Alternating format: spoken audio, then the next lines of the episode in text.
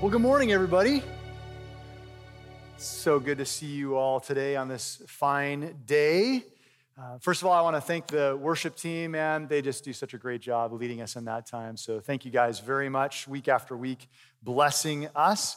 And my name is Andy Middlecoff. I'm one of the pastors here and want to welcome you all here. And if you are a guest with us, a special welcome to you. I'm sure there are some guests here uh, with their moms and uh, for Mother's Day, so that's great. Welcome here. Um, also, if you are online watching us, welcome here as well. We're glad that you could join us online. Let's all turn to Matthew chapter 9. Matthew chapter 9, it's toward the end of the Bible. Matthew, Mark, Luke, and John. And then also, if you're using one of the Bibles in the seat rack in front of you, it's on page 763. That's 763. And uh, yeah, is there something special going on today for mothers? What was that? Mother's Day? Oh, yes, yes, yes. No, happy Mother's Day, mothers. We are so blessed. Um, I certainly am with my mother and my wife, the mother of our children, but um, what a blessing um, you all are. We're so glad you're here today. We want to honor you. Bill's clapping. There you go. That's a good idea. Thank you, Bill. Thank you, mothers. Thank you for putting up with us, right? Um, talk about loyalty, right? And, and uh, just being there for us. Praise God for mothers. Um, so, a couple gifts we want to give to you today. As you, you go out into the lobby, you're going to see cups that you can take over to our cafe across the, the courtyard and get a drink over there in the cafe. There are also flowers that you can get as well, and there's also a strawberry shortcake treat as well for you mothers. So, we want to honor you, and um, God's word tells us to honor our father and mother, right? Not just on Mother's Day, but certainly it's a good, a good start if you haven't been honoring your mother. But make sure you appreciate her today. Tell her what you appreciate about her. Should we pray for our moms and, and pray God's blessing upon them? Okay, let's pray. Our Father in heaven, we are so grateful to you for the mothers you have given us. Um, Lord, we, we do pray that you'd bless them today, um, especially with a close relationship with you that they would trust in Jesus Christ and walk with Jesus and live for Jesus and continue to point us and their kids to Christ. And uh, Lord, I pray that uh, you would also bless moms today with good relationships with their kids. We pray for peace, we pray for unity. We pray that us as kids would honor our mothers, um, not only today, but in obedience to you and out of appreciation for our moms uh, day by day, Lord. So bless them, strengthen them, bless their families. If there is a mother who's hurting, uh, Lord, today, or one who would want to be a mother and is not, we, we just pray your special comfort and strength and blessing and encouragement upon them today and within their hearts. Lord, as we open up the Gospel of Matthew to uh, be reminded of you and our precious Savior, Jesus Christ, Lord, oh God, open our eyes to wonderful things in your word. And all God's people said, Amen. Hey, help me finish this sentence. If it's too good to be true, it probably is. Yes, A plus, guys. I'm going to tell you uh, something that is true, but it sounds too good to be true. Okay, so, but just believe me, and I do literally have the document here, a, photo, a photocopy of the document for proof if you want evidence. Okay, so um, a number of years back when our economy was terrible, if you can remember those days, um, there was a couple, and both of them, it really impacted their jobs. And I'm not going to use their names for their privacy, um, but they both, both their jobs really took a hit. And then the wife found out she had cancer.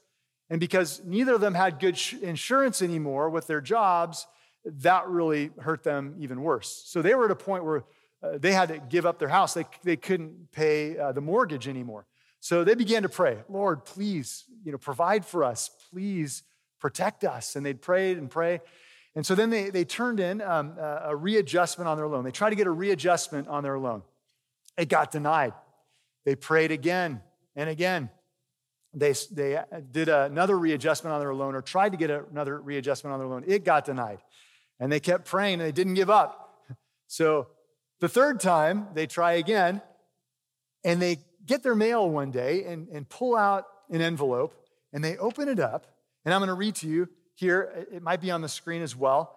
Um, the line that, it says, yes, you, you see it up on the screen. It says this you will receive a full forgiveness for the remaining principal balance of $216,048.56 on your home equity line of credit account. This means that you will no longer owe this amount. And they both say, wait a minute, this sounds like we no longer owe this amount.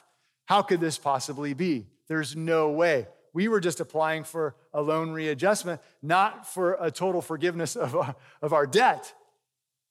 And they couldn't believe it. So they called the bank. Is this really happening? Am I, am I reading this right? Is there a catch to this? What's going on? They said, No, no, no, it's true. Your debt has been forgiven, right? And the real reason I don't want to give you their names is because I know that you'll want to know what bank they go to, right? So, still to this day, they don't know quite how that happened, right? And here's the thing thinking about that story, it makes us go, wow, how awesome would that be if the biggest debt we have, and I understand that some of you in business think 216, that's not, that's not a whole lot. Um, but, but, but for some people, that's a lot, right? To think, wow, that debt could be paid. Man, if I was only so lucky, right? But we forget and we kind of downplay the mountain of sin debt that we have before God, that He has, by His grace, freely forgiven us totally, right? So this morning, I want us to be reminded of how awesome it is, how wonderful it is that our massive sin debt that we could never pay off Christ paid by suffering and dying on the cross and rising from the dead. Can anyone say amen to that?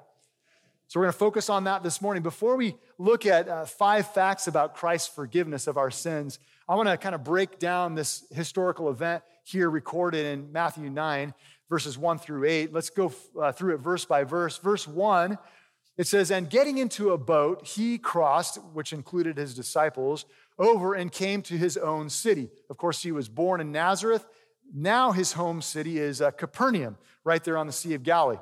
And it says, verse 2 And behold, some people brought to him a paralytic lying on a bed. Let's stop right there for a minute. The awesome thing about the Bible is that you've got Matthew, Mark, Luke, and John, four gospels, and none of them claim to tell everything about Christ, but they work together. So, where Matthew says one thing, Mark says another, and Luke says another to fill in more detail. So in Mark, it, it tells us what's going on here. And we're going to see this is, the, this is one of the most fascinating events in the Bible where the paralytic is lowered down through the roof to Jesus' feet. Take a look up on the screen, Mark chapter 2, verses 1 through 4. It says, and, and when he returned, that's Jesus, to Capernaum after some days, it was reported that he was at home. And many were gathered together at, at that home, so that there was no room, not even at the door. Um, and he was preaching the word to them, and they came bringing to him a paralytic carried by four men. And when they could not get near him because of the crowd, they removed the roof above him.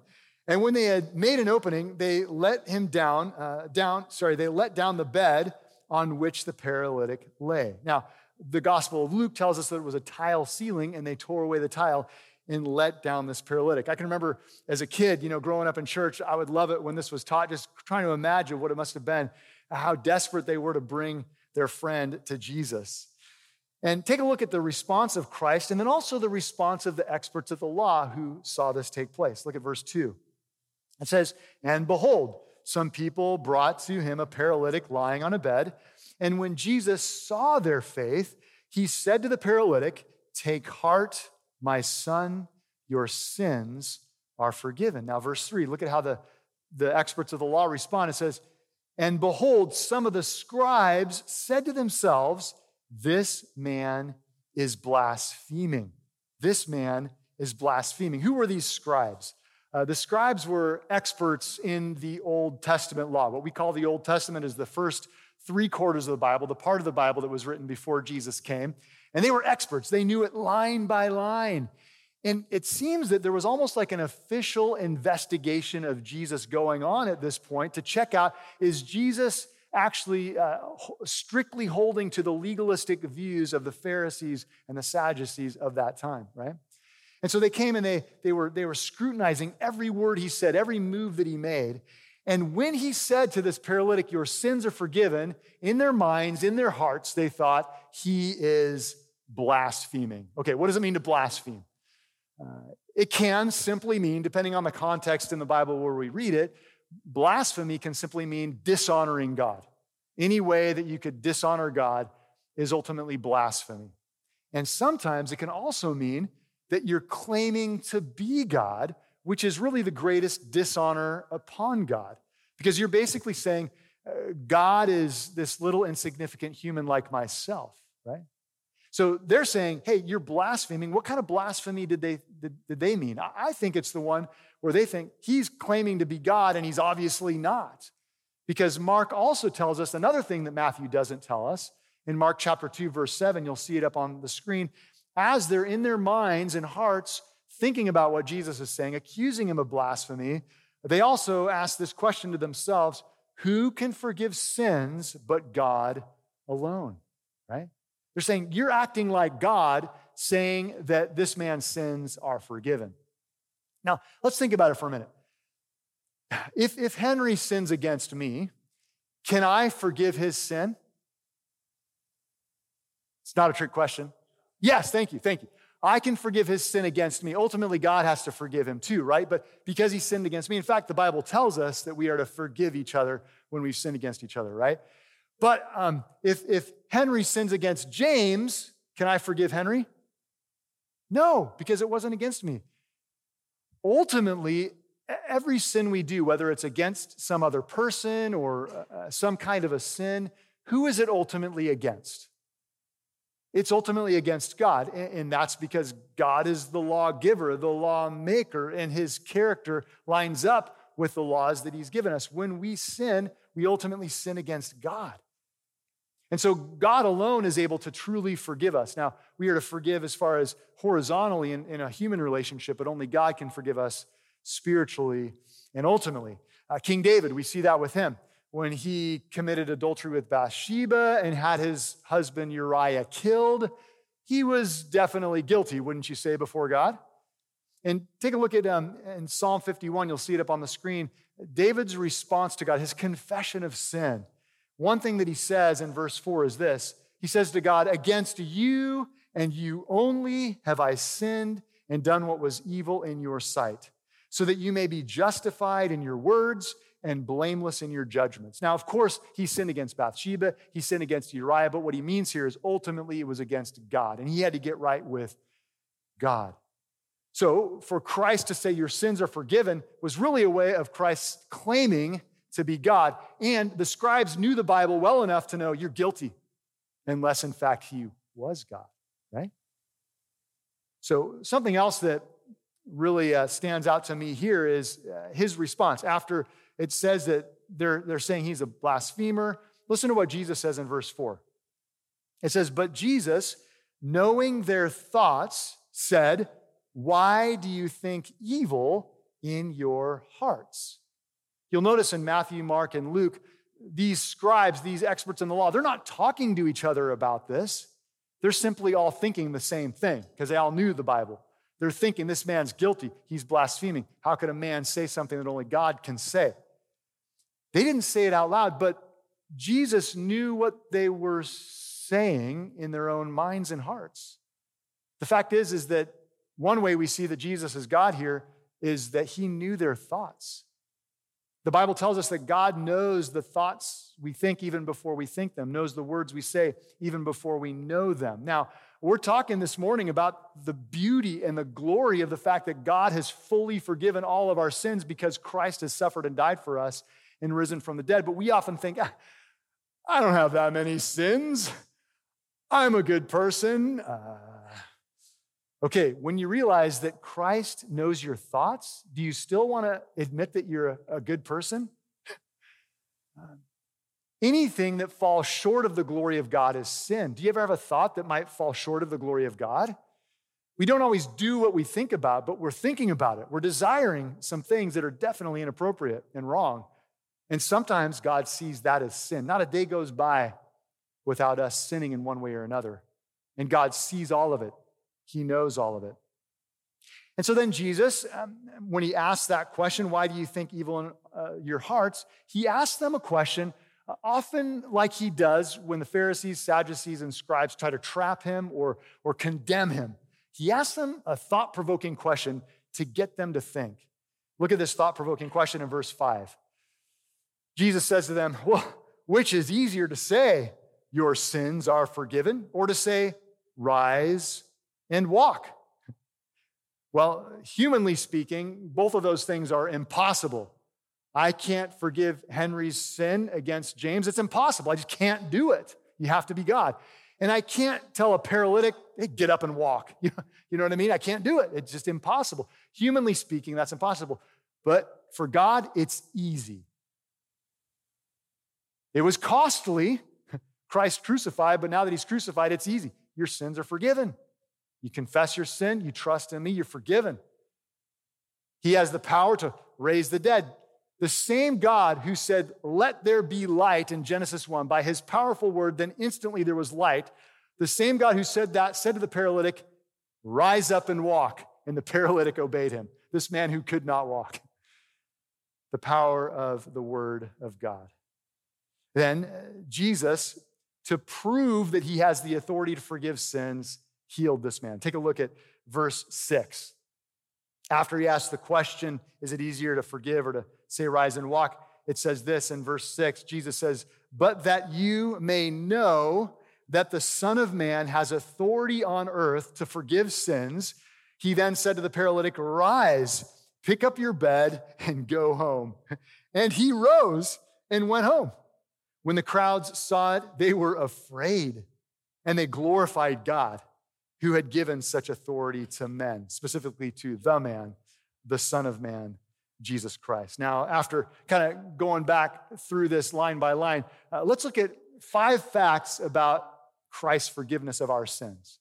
And what we're going to find here, Lord willing, it will greatly encourage you in your walk with Him. Fact number one. Fact number one, if you're following the notes, uh, forgiveness of your sins is a greater need than the healing of your body. Do you believe that? You know, I can't help but think when these four friends brought their paralytic friend to Jesus and they went through all that trouble and embarrassment, right? You're tearing off the, the roof of the house and everyone's going, What are you doing, right? They lower him down. I can't help but think maybe they were just a little bit disappointed that Jesus said, Your sins are forgiven and didn't say right then and there, rise up and walk, right? They might have been a little disappointed. And the fact is, is that many of us have either suffered pain, it could be chronic pain, it could be an illness, it could be a disease, it could be all kinds of things. We've prayed and prayed, and God has not healed us, or someone we love. And sometimes that's even harder when we see somebody we love suffering and there's nothing we can do to relieve their pain. And there's something within us that's a little disappointed. Like, God, aren't you able to do this? I see you healing people in your word. God, don't you, don't you love me?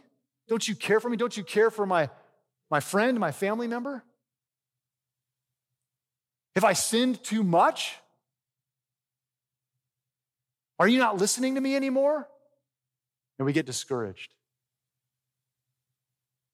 But listen, one thing that Jesus is trying to show by forgiving first and healing second is what the priority to God is, is making your relationship with God right first, okay?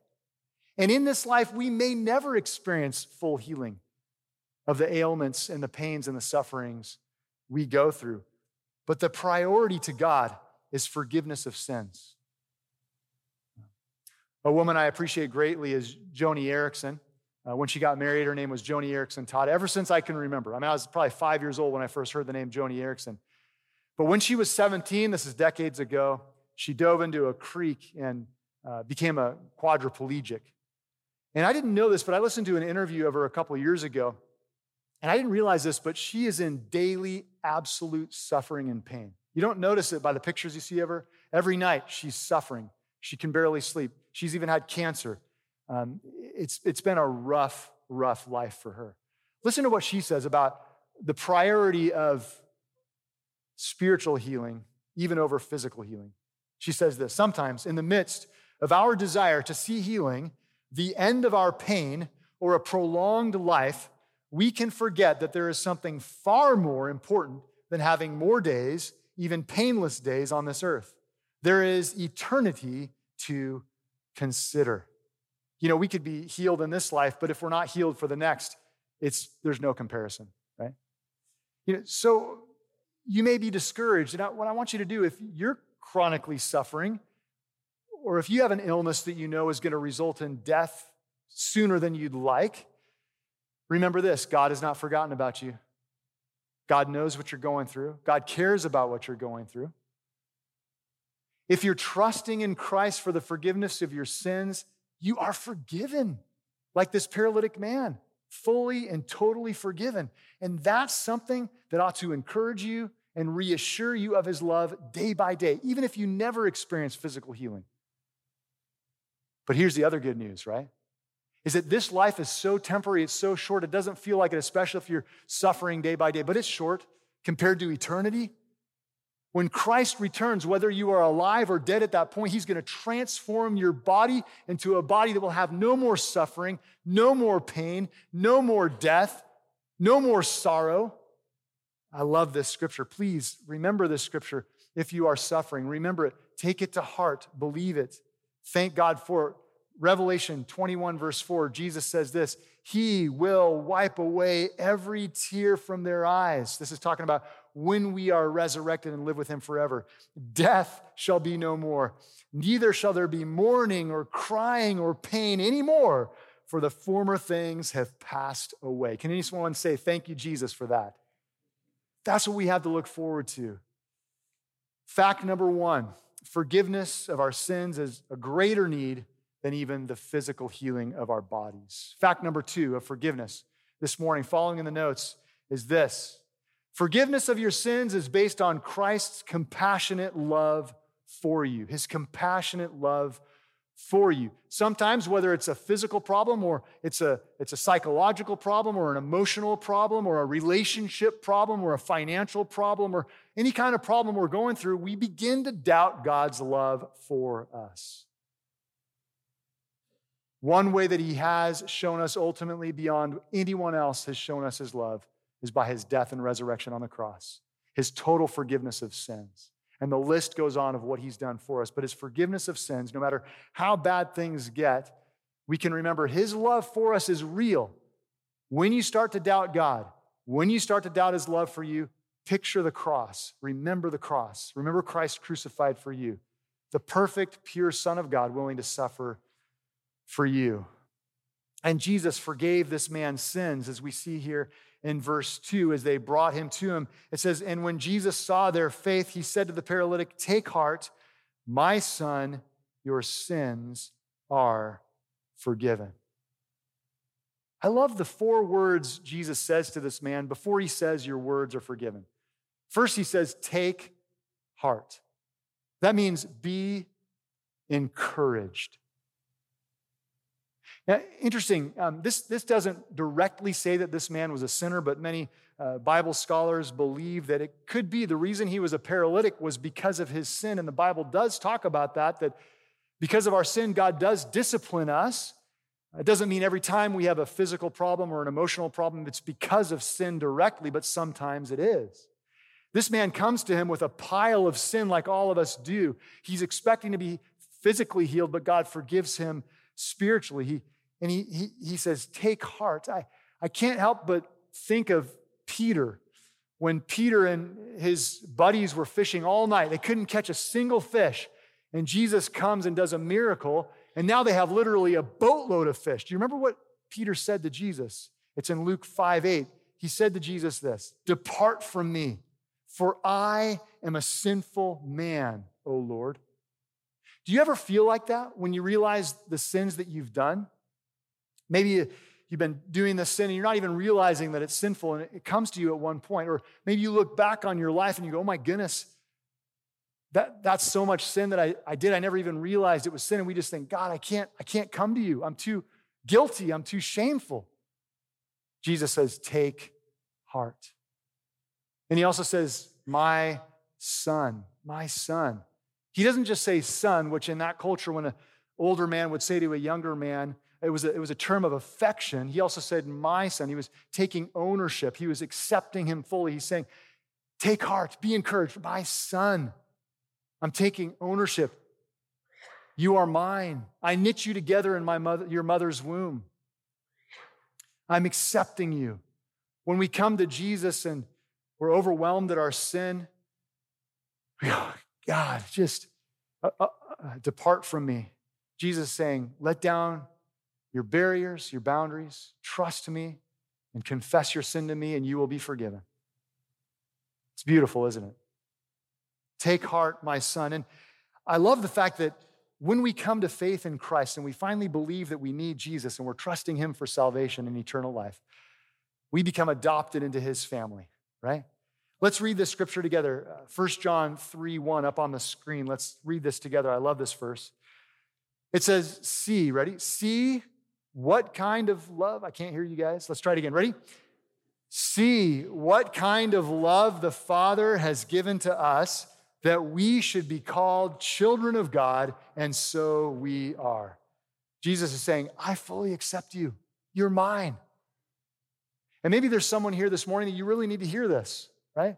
You've been rejected by somebody, or there's a broken relationship you're in, or difficulty at work, marriage, relationship with kids, relationship with other family. You're feeling rejected. Jesus is opening his arm and saying, I accept you. If you believe in me and trust in me, you're mine. Come to me. Take heart. Take heart, Jesus is saying. Be encouraged, my son, my daughter. I love you. Don't forget that.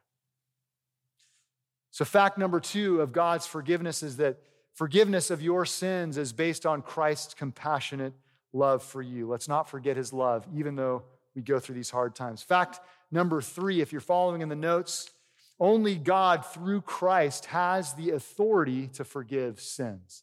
I think it's kind of strange at first to think about there has to be authority to forgive sins. We often think, well, he just needs to love us and he'll forgive us. Well, yes, it's certainly based out of love, but there also has to be authority. I don't have the authority to forgive Henry. By the end of this, he's going to think he's a big sinner, which we all are. Sorry, Henry. Um, I don't have the authority to forgive Henry. We don't have the authority to forgive anybody. Only God, the Creator who we've sinned against, has the authority to do that. Christ is God, Christ has the authority. All of us, it says, will stand before the judgment seat of Christ in the end. He has the authority to pardon us or to hold us guilty for what we've done. Um, and, and notice the word authority in verse 6. Jesus speaks of his authority to forgive. Verse 6, he says, But that you may know that the Son of Man has what? authority on earth to forgive sins, he then said to the paralytic, Rise, pick up your bed, and go home. Now, what we see in the Gospel of Matthew over and over is that Jesus is the King, the King of Kings. And it talks about his authority over and over again. In Matthew uh, 5 through 7, which we looked at for quite a while, the Sermon on the Mount, the very end of those three chapters, the very end of his sermon, the people said, Wow, We've never heard someone preach with such what? Authority, authority. And then the very next chapter, chapter 8, Jesus is proving that he is the one who has the authority to speak what he spoke in the Sermon on the Mount by showing him that he does have authority over our physical bodies by healing the centurion's servant and many others. Um, he shows that he has authority over the weather by calming the storm and the raging sea in chapter 8. He shows that he has authority over the spiritual realm, the, the, the demonic that none of us have authority over. He shows that he has authority over the demonic by casting out those many demons from the two men at the graveside. And here he shows that he has authority even over sin. He has authority to pardon sin, and he uses authority to do just that. No wonder at the end of Matthew in chapter 28, you'll see up on the screen here, verse 18, it says, And Jesus came, this is after his resurrection, and said to them, All authority in heaven and on earth has been given to me. He is king, and he uses his authority to forgive us. Can anyone say, Thank you, Jesus, for that? Because without him, without his grace, he'd use his authority to send us to where we deserve to go. So, Jesus, uh, when he came, he would prove uh, who he was and what he claimed to be and what he did, what he said by miracles. That was one main point of his miracles. And so in verses six and seven, uh, he tells this paralytic to rise up and walk, and, and he walks. He did it to prove to the scribes and to everybody else that he has the authority to forgive sins. Jesus, after his death on the cross, did the most incredible miracle to prove to us that his death on the cross was the perfect payment to totally and completely wipe away every sin we've ever done. What did he do? What miracle did he do to prove that his death on the cross was everything we needed? What was it? He rose from the dead. I appreciate Romans 4:25 where it speaks of this.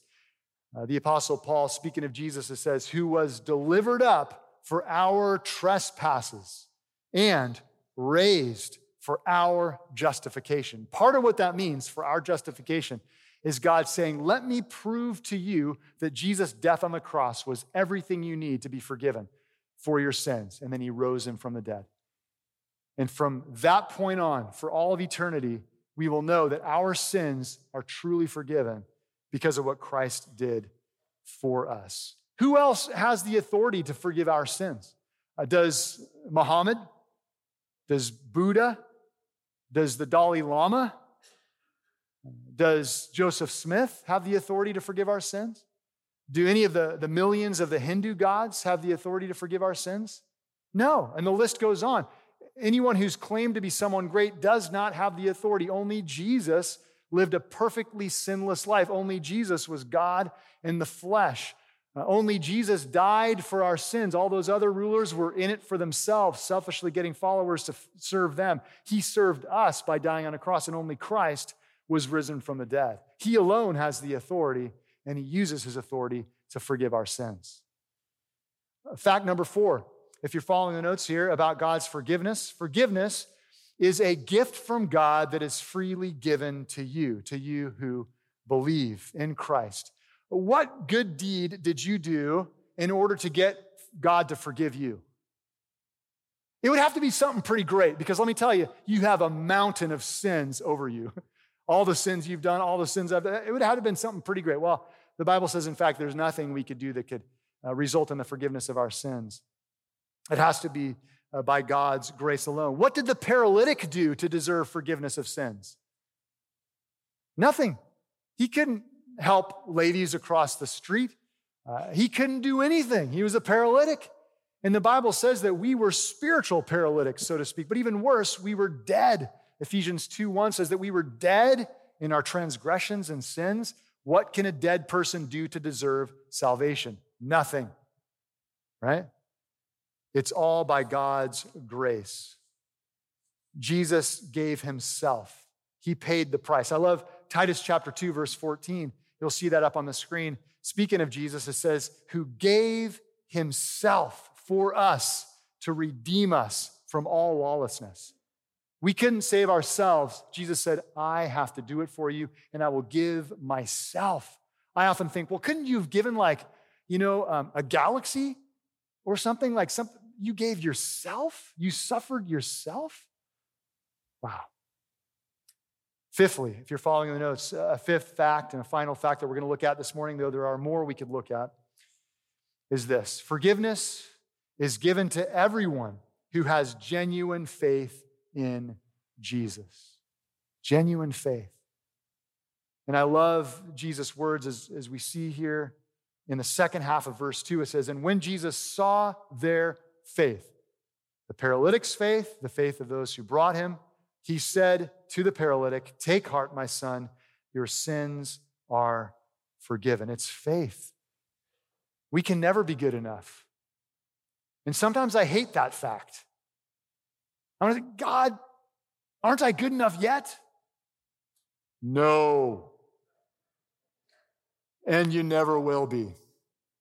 It's God's grace. So we have to be humble and go, the only reason I can have a relationship with God is His love, His grace, Christ's death and resurrection. Nothing that I or you could do. The paralytic could do nothing, it was his faith. So let's think about if we're believers in Christ, what, what is God saying to us here? Notice it says, when he saw their faith. Um, do you think people in your life could see your faith? You see, we often think, well, my faith is a private thing. But actually, if you genuinely have faith in Christ, it's going to be seen in the way you treat people and the way you go through hardships. It's going to be seen in your actions and words, right? Am I right?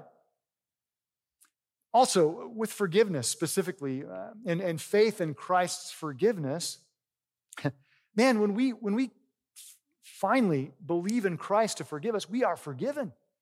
Yet God wants us to continue to keep short accounts daily, confessing to Him when we've sinned, and even saying, God, there's probably ways I didn't even, didn't even know I sinned today. Forgive me for that as well.